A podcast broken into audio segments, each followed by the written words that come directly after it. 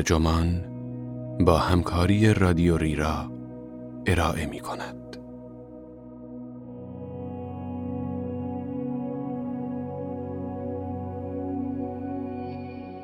کمال طلب ها بدون اینکه بدانند افسرده می شوند. این عنوان یادداشتی است به قلم مارگارت راسرفورد که در نوامبر 2020 در سایکی منتشر شده و وبسایت ترجمان در آذر 1399 آن را با ترجمه فاطمه زلیکانی منتشر کرده است. من فرناز مرکباتی هستم.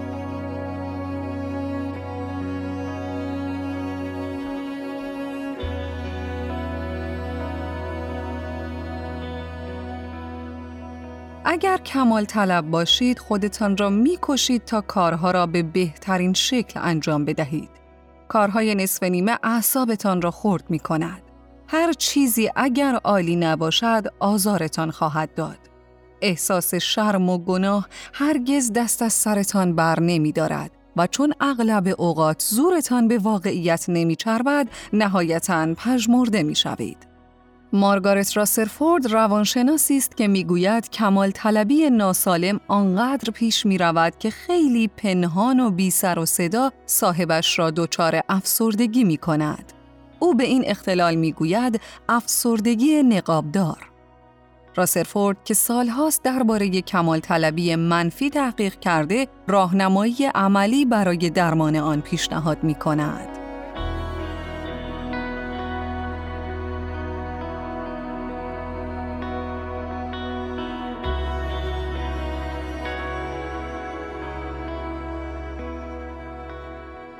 باید بدانیم. اگه قرار کاری رو انجام بدی به بهترین شکل انجامش بده. خیال می‌کنید تا بزرگ شدم این جمله را چند بار شنیدم.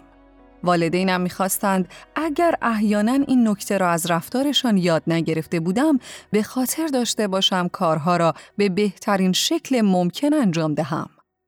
آنها سعی می کردن چیزی را به من بیاموزند که برخی روانشناسان کمال طلبی سازنده یا کمال طلبی سالم می نامند.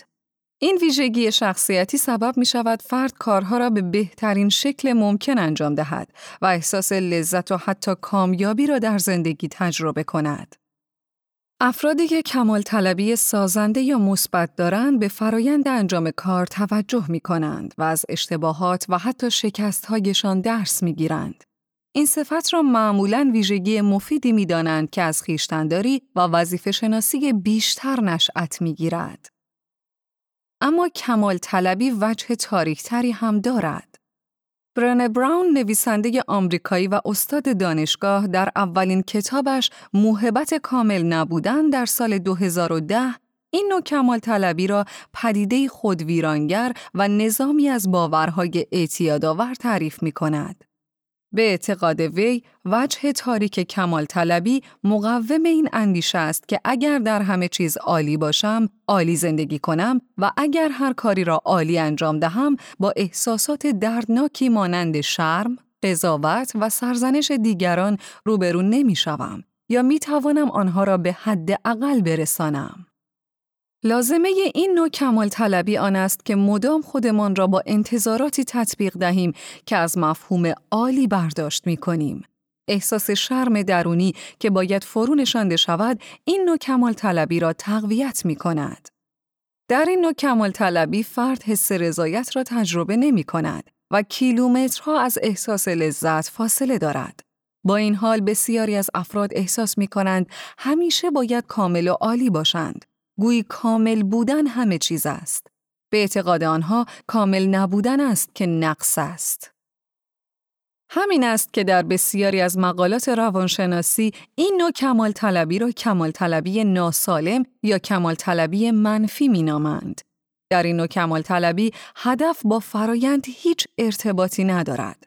کمال طلبی هدف محور سبب می شود فرد فشار روانی فراوانی را تجربه کند و مدام در تلاش و تقلا باشد. معتقدم این نوع کمال طلبی به سلامت روان فرد های فراوانی وارد می کند. برای مثال اگر شناگری هستید که کمال طلبی سازنده دارد، تلاش می کنید رکورد شخصیتان را بشکنید. این تصمیم احساس خوشایند فراوانی با خود به همراه می آورد. اگر مسابقه را ببرید محشر است. اما اگر کمال طلبیتان از نوع منفی است می خواهید بهترین شناگر باشید و هدفتان برنده شدن در همه مسابقات است. اگر این اتفاق نیفتد، ندای شرم احساس بیارزشی یا کم ارزشی را در درونتان زنده می کند.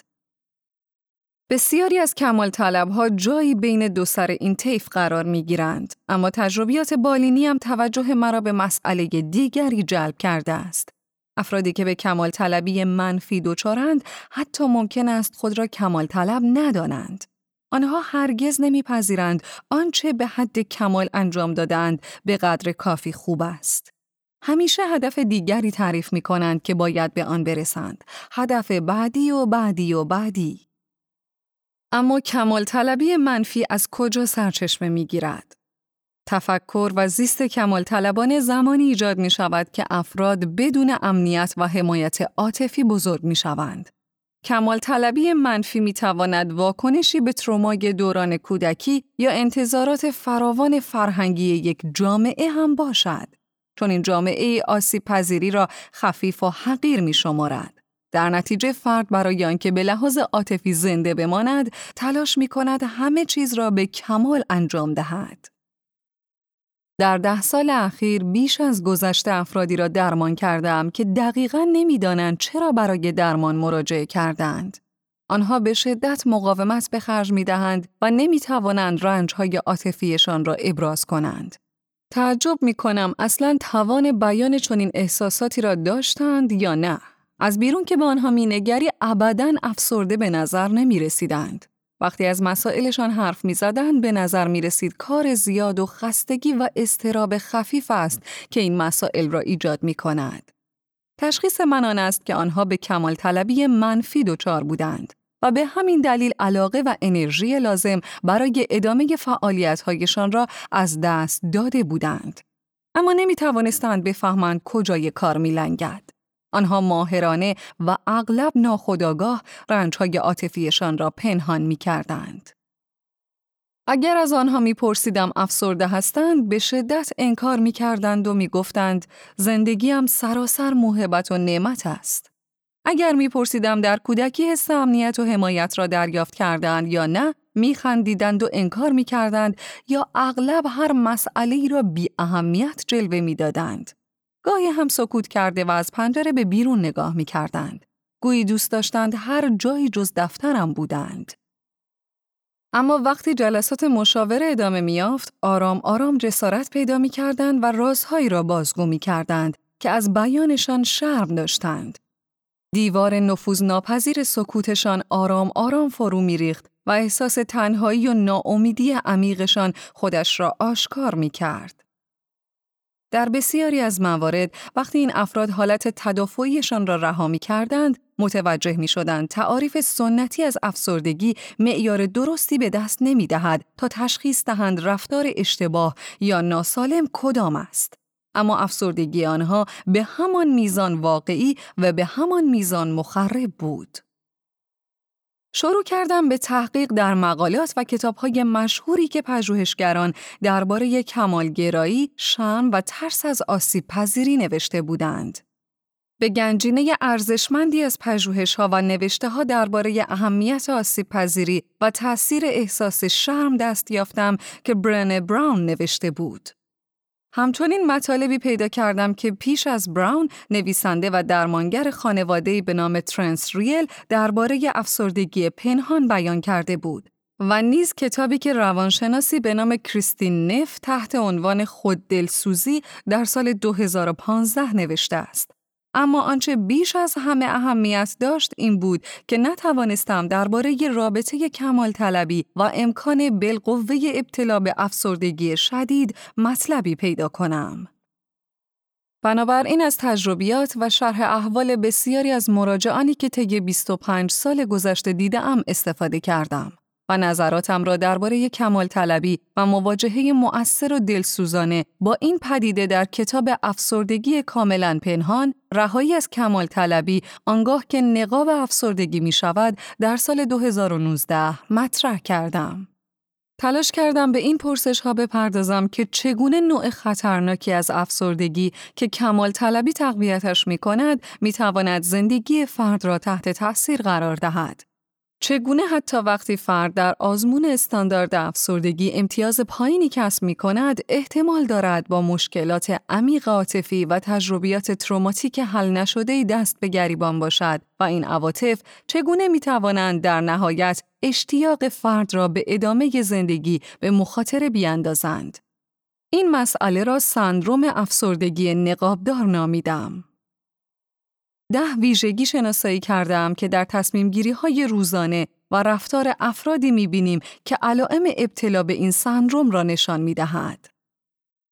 یک به شدت کمال طلب هستید و منتقدی درونی مدام احساس شرم و ترس را در شما تقویت می کند. دو بیش از حد احساس مسئولیت به خرج می دهید و به دنبال راه حل هستید. 3. نمی توانید به راحتی احساسات رنجاورتان را بپذیرید و بیانشان کنید.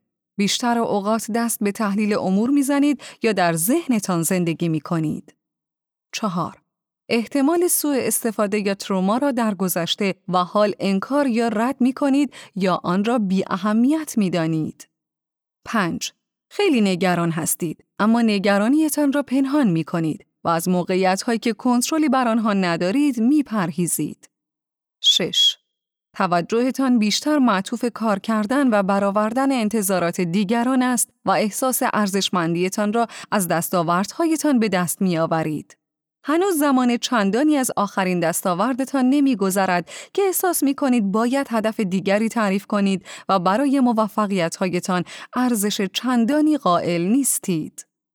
هفت صادقانه نگران سلامت و رفاه دیگرانید و برای این کار وقت می‌گذارید. اما به دنیای درونتان چندان توجه نمی کنید. اگر اصلا توجه کنید. 8. به شدت اعتقاد دارید باید مواهب زندگیتان را برشمارید. احساس می کنید هر روی کرده دیگری نشان از ناسپاسی است. 9. نمی توانید به راحتی روابط عاطفی و صمیمانه بسازید اما در حوزه کاری و حرفه‌ایتان بسیار موفقید. 10. ممکن است همزمان به مسائل دیگری دچار باشید که سلامت روانتان را تهدید می کند. مانند استراب، کنترل کردن ها مانند اختلال وسواس فکری عملی یا همان OCD، اختلال استراب فراگیر یا همان GAD یا اختلال خوردن. اگر تعداد زیادی از این ده ویژگی یا همه آنها را در خودتان پیدا می کنید، می توانید بفهمید چرا چنین احساسی دارید. چطور متوجه نشدید کجای کار میلنگد و چرا حتی از فکر کردن به آن شرمگین می شدید؟ فهم این نکته به تنهای امید بخش است. اگر ناگهان نوری تابیدن بگیرد و متوجه شوید نمی توانید درباره آسیب پذیریتان با کسی گفتگو کنید یا اگر این نشانه ها را در کس دیگری مشاهده می کنید پیش از هر کاری نفس عمیق بکشید و این را بدانید که من پادزهر افسردگی نقابدار را یافتم. پذیرش خیشتن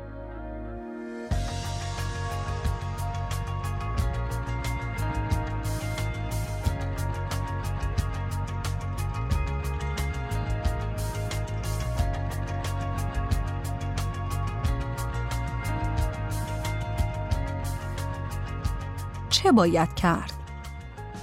اگر مطمئن شدید کمال طلبی ناسالم دارید که احتمالا نقابی برای مواجه نشدن با مسائل عمیق عاطفیتان است، پیشنهاد می کنم این پنج مرحله را دنبال کنید.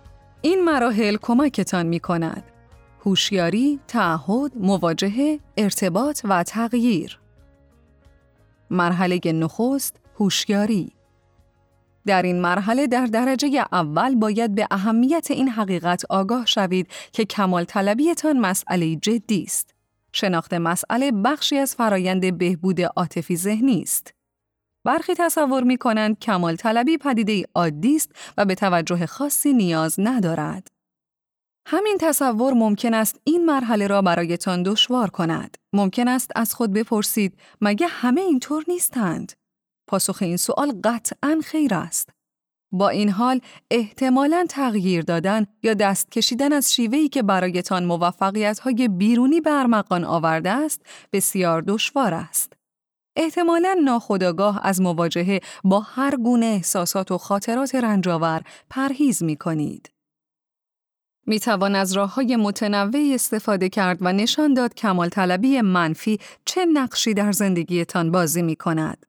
اما خودتان می توانید از تمرین ذهن آگاهی استفاده کنید. مربیان ذهن آگاهی به ما میآموزند قرار نیست در فرایند ذهن آگاهی با همه وجود به چیز خاصی توجه کنید. در حقیقت ذهن آگاهی نشانتان می دهد چگونه به پدیده ها توجه می کنید. ذهن آگاهی تجربه شما را از زمان حال عمیقتر می کند. این هم یک راهکار ساده برای ذهن آگاهی. جای راحتی بنشینید و سه تا پنج دقیقه زمان بگیرید. نفس عمیق بکشید و چشمهایتان را ببندید. تا آنجا که می توانید بر نفسهایتان تمرکز کنید. حتی آنها را از صفر تا ده بشمارید و دوباره از اول شروع کنید.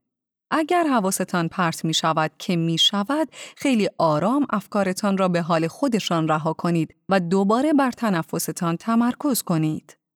وقتی زنگ ساعت به صدا درآمد به احساساتتان توجه کنید. چشمهایتان همچنان بسته باشد. ممکن است دلازردگی، آرامش و حماقت را احساس کنید. فقط حواستان به احساساتتان باشد و ببینید چگونه از هم پراکنده می شوند. هوشیار شدن مستلزم صبوری است. هرچه بیشتر ذهن آگاهی را تمرین کنید، بیشتر متوجه می شوید چطور با دنیای بیرون و درونتان ارتباط برقرار می کنید. اینجاست که بیش از پیش در میابید چطور نیاز به کامل بودن به تمامی جنبه های زندگیتان نفوذ کرده است. مرحله دوم تعهد هرچه بیشتر از مشکلاتی آگاه شوید که کمال طلبی برایتان ایجاد کرده است، احتمالاً بیشتر متوجه خواهید شد تغییر چقدر دشوار است. تنز ماجرا و جنبه آسیب زننده آن اینجاست که این امر می تواند به هدف جدیدی برایتان تبدیل شود و تلاش کنید به کمال آن را محقق کنید. پنج عامل اصلی نمی‌گذارد ذهن و قلبتان را از چنگال کمال طلبی رها کنید. یک تعهد سرسختانه یعنی اگر در مسیر بلغزید یا نتوانید این هدف را به کمال محقق کنید، رهایش می کنید یا دیگر نمی خواهید به آن فکر کنید. دو انتخاب هدفی که خیلی دور از ذهن است یا هدفی که رسیدن به آن دشوار است. 3. تنها طی کردن این مسیر و کمک نخواستن از دیگران. 4. کنار نیامدن با ترس و شرم ناشی از کنار گذاشتن نقابتان نقابی که راهبردهای دفاعی خودش را دارد. این مانع عموماً با افزایش استرس بروز می کند. 5.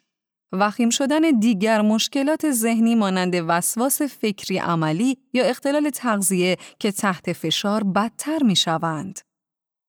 یکی از بهترین راهبردها برای غلبه بر دو مانع نخست آن است که تعهد را به قصد تغییر دهید. استبداد و قطعیت قصد کمتر از تعهد است و در مقایسه انعطاف بیشتری دارد. حالا با تمرکز بر مانع سوم این تمرین نگارشی را امتحان کنید. موقعیت هایی را به خاطر بیاورید که از کسی کمک نگرفتید اما بعد متوجه شدید بهتر بود از دیگران کمک بخواهید. آن موقعیت ها را یادداشت کنید.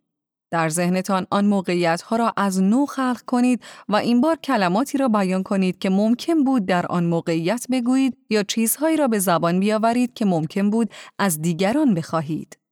با صدای بلند آن جملات را بیان کنید و به صدای خودتان هنگام بیان این کلمات گوش دهید. این کار را تمرین کنید. چه احساسی پیدا می کنید؟ حالا سعی کنید به زمان حال و به موقعیتی فکر کنید که می توانید از کسی کمک بگیرید.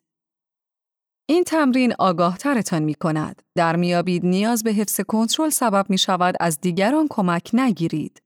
وقتی کمک خواستن از دیگران را تمرین می کنید، مثل بازیگری می مانید که های مربوط به خودش را مرور می کند. این تمرین به تنهایی کمکتان می کند تعریف جدیدی از خودتان خلق کنید. فردی که می تواند از دیگران کمک بخواهد و این کار را انجام هم می دهد. احتمالا چهارمین مانع در این فهرست دشوارترین مانع است. رها کردن تمایلات کمال طلبانه تان مانند آن است که در میانه نبرد زرهتان را از تن درآورید. شما مدتها از آنها به عنوان مکانیسم دفاعی استفاده کرده اید. البته این مکانیزم ها آسیبزا بودند و تأثیر عکس داشتند. برای غلبه بر این مانع ثبت خاطرات روزانه یکی از بهترین روش هاست.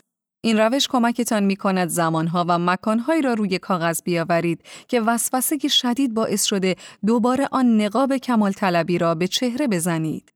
پس از آن راحت تر می توانید موقعیت هایی را پیش بینی کنید که احتمال دارد بلغزید.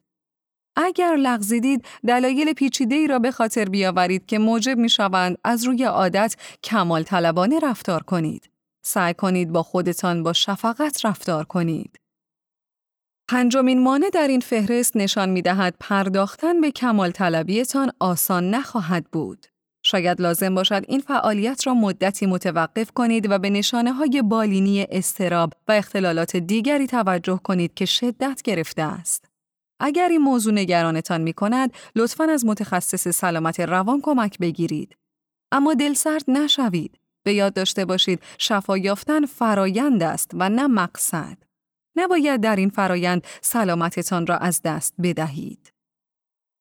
مرحله سوم مواجهه بیایید درباره تفاوت باورهای شخصی و قوانین سخن بگوییم. قوانینی که خودتان وضع می کنید رفتارتان را کنترل می کنند. باورهایتان اموری که صحت آنها را پذیرفته اید. این دو بر هم اثر می گذارند.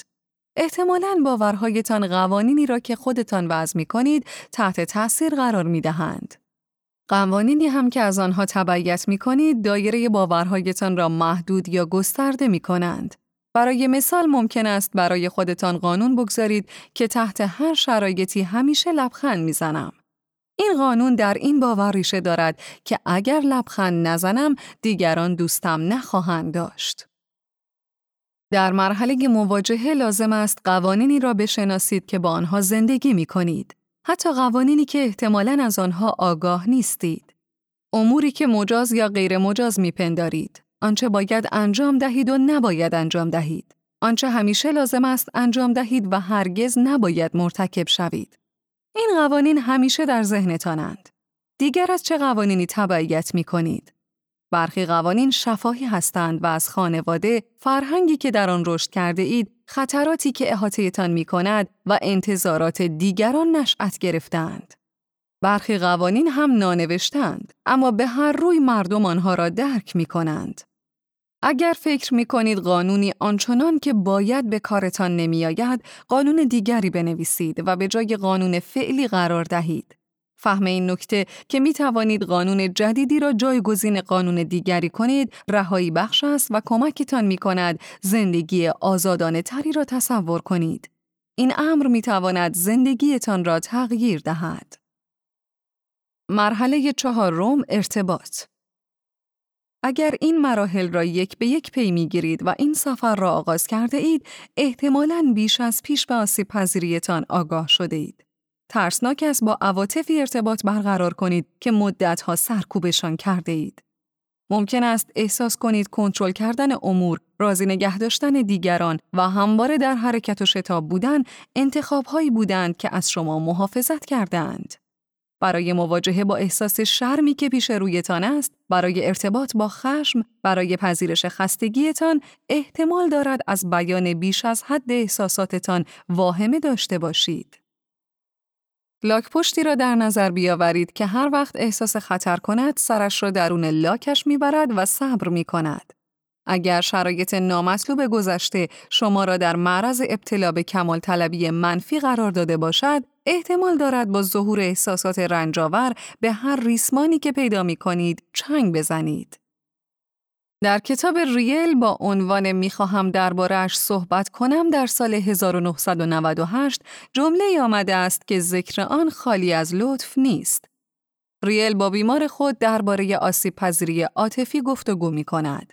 بیمار که تلاش می کرد دریابد چرا پرداختن به عواطف رنجاورمان اینقدر مهم است بالاخره می‌گوید یا احساسش می‌کنی یا زندگیش می‌کنی درسته رنج را یا احساس کن یا زندگی کن این همان چیزی نیست که سعی می کنید به من بگویید مطلب دستش آمده بود. نکته اینجاست که اگر با جراحت عاطفیتان، خشمتان یا اندوهتان ارتباط برقرار نکنید و پردازششان نکنید، این احساسات بی آنکه متوجه شوید، کنترل زندگیتان را به دست می‌گیرند و شما کورکوران زندگیشان می کنید.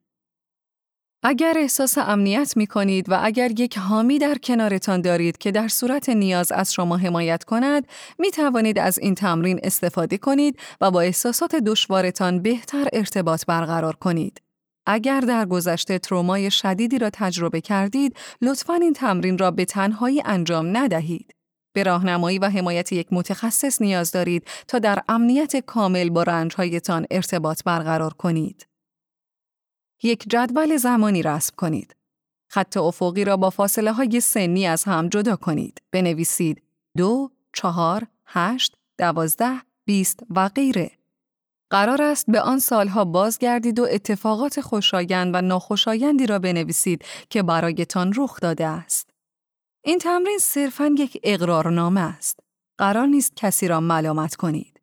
هرچه هست از خوب و بد و زشت بنویسید. این امر به شجاعت نیاز دارد چون ممکن است در ضمن این فرایند انکار دوباره پیدایش شود و شکایت کند که اوضاع خیلی هم بد نبود. قرار نیست ناله کنید. در حقیقت دارید پیامدهای عاطفی یا هزینه های آن رخداد را با همان دلسوزی و شفقتی بیان می کنید که ممکن بود نسبت به کس دیگری نشان دهید. با این کار آرام آرام الگوها و ارتباط بین رخدادها را درک می کنید. می توان امیدوار بود به خودشفقتی هم دست پیدا کنید. همچنان که به گذشته تان برمیگردید و به اموری اقرار می کنید که شما را شما کرده اند، کمک زیادی به خودتان می کنید. یاد می گیرید مواهب مثبت، استعدادها و مهارتهایی را که موفقیت برایتان به ارمغان آورده اند قدر بدانید. یاد می گیرید به رنجهای گذشته نیز احترام بگذارید. رنجهایی که تا به حال حقیر و خفیف می شمردید، انکارشان می کردید، فراموششان کرده بودید یا از مواجهه با آنها پرهیز می کردید. به خودتان مجوز می دهید خودتان را خلاصه همه تجربیاتتان بدانید، نه فقط بخشی از آنها. خودشفقتی نیز قدرتمندتان می کند. این کار یعنی تأثیر همه رنجها را به رسمیت بشناسید و با خودتان همانقدر مهربان باشید که با دیگران مهربان بودید. دیگر دلیلی ندارد چیزی را پنهان کنید. حالا این توانایی را دارید هرچه را هست بپذیرید. همه چیز را و همه وجودتان را. در مرحله قبل و در این مرحله متوجه می شوید چرا حس می کردید باید کامل و عالی باشید. با استفاده از تمرینی که پیش از این انجام دادید از خود بپرسید در گذشته درباره ارزش و امنیتتان در رابطه چه پیامهایی دریافت کرده اید. آرام آرام بپذیرید دیگر مجبور نیستید با آن قوانین زندگی کنید یا از مواجهه با رنجهایتان بپرهیزید. ارتباط برقرار کردن با رنج به شما یاد می دهد رنج را تحمل کنید. یاد می گیرید قرار نیست مانند موفقیت هایتان خودتان را با آسیب پذیریتان تعریف کنید.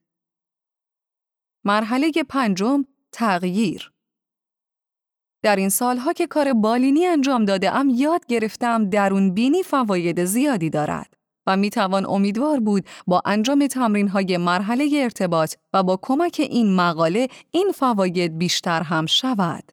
درون بینی کمکتان می کند موقعیت را بفهمید. اما فقط تغییر رفتارتان است که می تواند منبع امیدواری باشد. این یعنی به نتایج مثبت تلاشهایتان توجه کنید. مرحله پایانی همان جایی است که امید را خواهید یافت. بنابراین در تمرین آخر به فهرست آن ده ویژگی مرتبط با افسردگی ناشی از کمال طلبی توجه کنید. با کمک دوستی که به او اعتماد دارید، شریک عاطفیتان، والدینتان یا درمانگر به روشهای مشخصی فکر کنید که با تکیه بر آنها می توانید بینش حاصل از درون بینیتان را به عمل درآورید. در حقیقت ریسک تغییر را به جان بخرید. برای مثال هر روز را متفاوت زندگی کنید. تصمیمات جدیدی بگیرید. با خودتان مهربانتر باشید. ببینید کدام روش ساده تر است و امتحانش کنید. قرار نیست این شیوه را هم با مقیاس های کمالگرایانه انجام دهید. به خاطر داشته باشید شما در سفرید. گاهی اوقات مراجعی به جلسات درمان می آید و اینطور شروع می کند. خب، فعالیت جدیدی را امتحان کردم اما به نظرم اهمیت چندانی ندارد. به این افراد می گویم هر تغییری که کمک کند احساس مطلوب و خوشایندی را تجربه کنید اهمیت زیادی دارد. این مرحله به شما اجازه می دهد آن قدم کوچکی را بردارید که آماده انجام دادنش هستید. برای مثال نه بگویید. به دیگران اجازه دهید رهبری امور را بر عهده بگیرند. یا این ریسک را به جان بخرید که با دوستی راز دل بگویید. این مرحله از شما دعوت می کند این تغییرات را جشن بگیرید.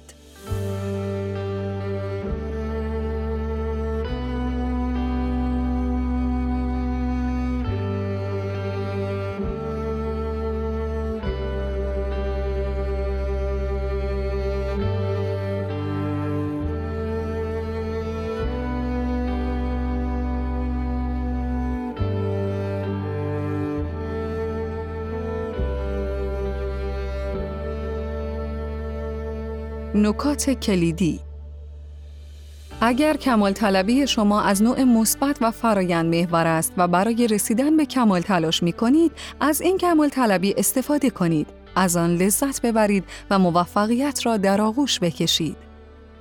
در مقابل، افراد مبتلا به کمال طلبی منفی به اهداف غیرواقعی توجه وسواسگونه نشان می دهند و من سندرومی را شناسایی کردم که آن را افسردگی نقابدار می نامم. مبتلایان به این سندروم تلاش می کنند همواره بهترین باشند. این راه برد در حقیقت نقابی برای پوشاندن گذشته دردناک و آسیب پذیری عاطفی فرد است. راهبردی که تأثیر عکس دارد. اگر تصور می کنید شما هم جزو این افراد هستید، بدانید می توانید از این وضعیت رها شوید. رهایی آسان نیست، اما اگر صبور باشید از عهدهش برمیایید. توصیه من پیروی از پنج مرحله تعاملی است. هوشیاری یا همان تشخیص مسئله، تعهد یا همان غلبه بر موانع برای ایجاد تغییر، مواجهه یا همان تغییر قوانینی که با آنها زندگی می کنید، ارتباط یا همان پردازش احساسات ناخوشایندی که کمال طلبیتان را تقویت می کنند. و تغییر یا همان توجه به پیشرفتتان و جشن گرفتن این تغییرات.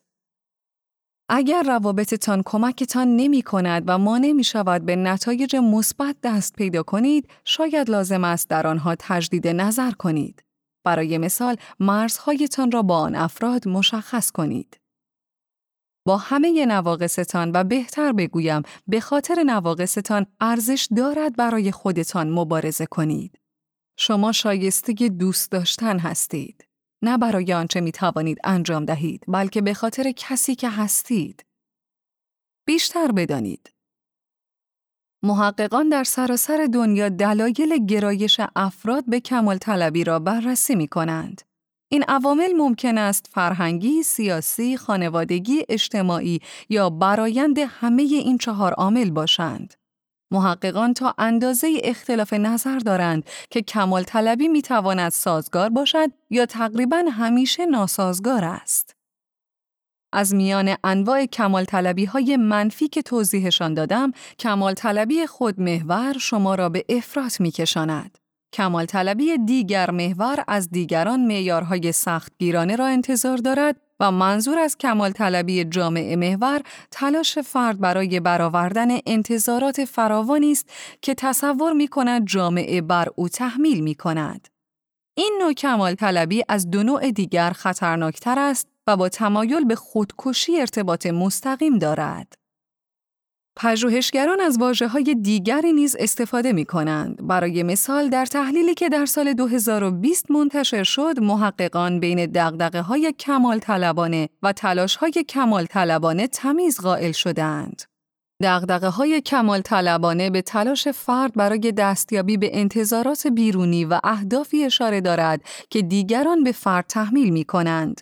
مانند آنچه در کمال طلبی جامعه محور دیدیم. اما مراد از تلاش های کمال طلبانه آن است که فرد به خود فشار می آورد تا به وضعیت کمال مطلوب برسد. مانند کمال طلبی خود محور. محققان دریافتند این دو نوع کمال طلبی با افسردگی و انزوای اجتماعی مرتبط هستند. افزون بر این، دقدقه های کمال طلبانه با استرس فراوان نیز مرتبط بود. به طور کلی به نظر می رسد همه انواع کمال طلبی منفی رو به افزایش است و بسیاری از تحقیقات از ارتباط آن با خودکشی پرده برمیدارند. شیوع کمال طلبی ناسالم در میان نسل جوانتر بسیار نگران کننده است و پژوهش ها حاکی از آن است که این کمال طلبی به شکل محسوسی از کنترل خارج شده است. امیدوارم از توضیحاتم متوجه شده باشید کمال طلبی که یک فضیلت به نظر می رسد تا چه اندازه می تواند مضر باشد. اگر نشانه های کمال طلبی ناسالم و به ویژه افسردگی نقابدار را در خودتان مشاهده می کنید، احتمالاً تمرین هایی که در اینجا از آنها صحبت کردیم کمکتان می کند شکل دیگری از زیستن و بودن را تجربه کنید. با این حال سختترین قسمت ماجرا حفظ این تغییرات است و نه ایجاد آنها. کمال طلبی بارها و بارها تلاش می کند احساس شرم را در شما زنده کند و همین امر مداومت در نگاه و رفتار جدید را به چالش تبدیل می کند. اما می توانید تغییر کنید. فقط به تمرین نیاز دارید. به تمرین زیاد. گاهی اطرافیانتان از این تغییرات حمایت نمی کنند. احتمالاً بخواهید در روابطی که بیش از حد آسیبزا هستند تجدید نظر کنید و برای باقی روابطتان هم مرز مشخص کنید. برای مثال ممکن است خانوادهتان هنوز انتظار داشته باشند بدون آنکه به نیازهای خودتان توجه کنید در خدمتشان باشید. شاید ساعتها پای تلفن به دوستی گوش می دهید که انتظار دارد همیشه به او توجه کنید و مدام می گوید نمی‌داند بدون شما چه کند.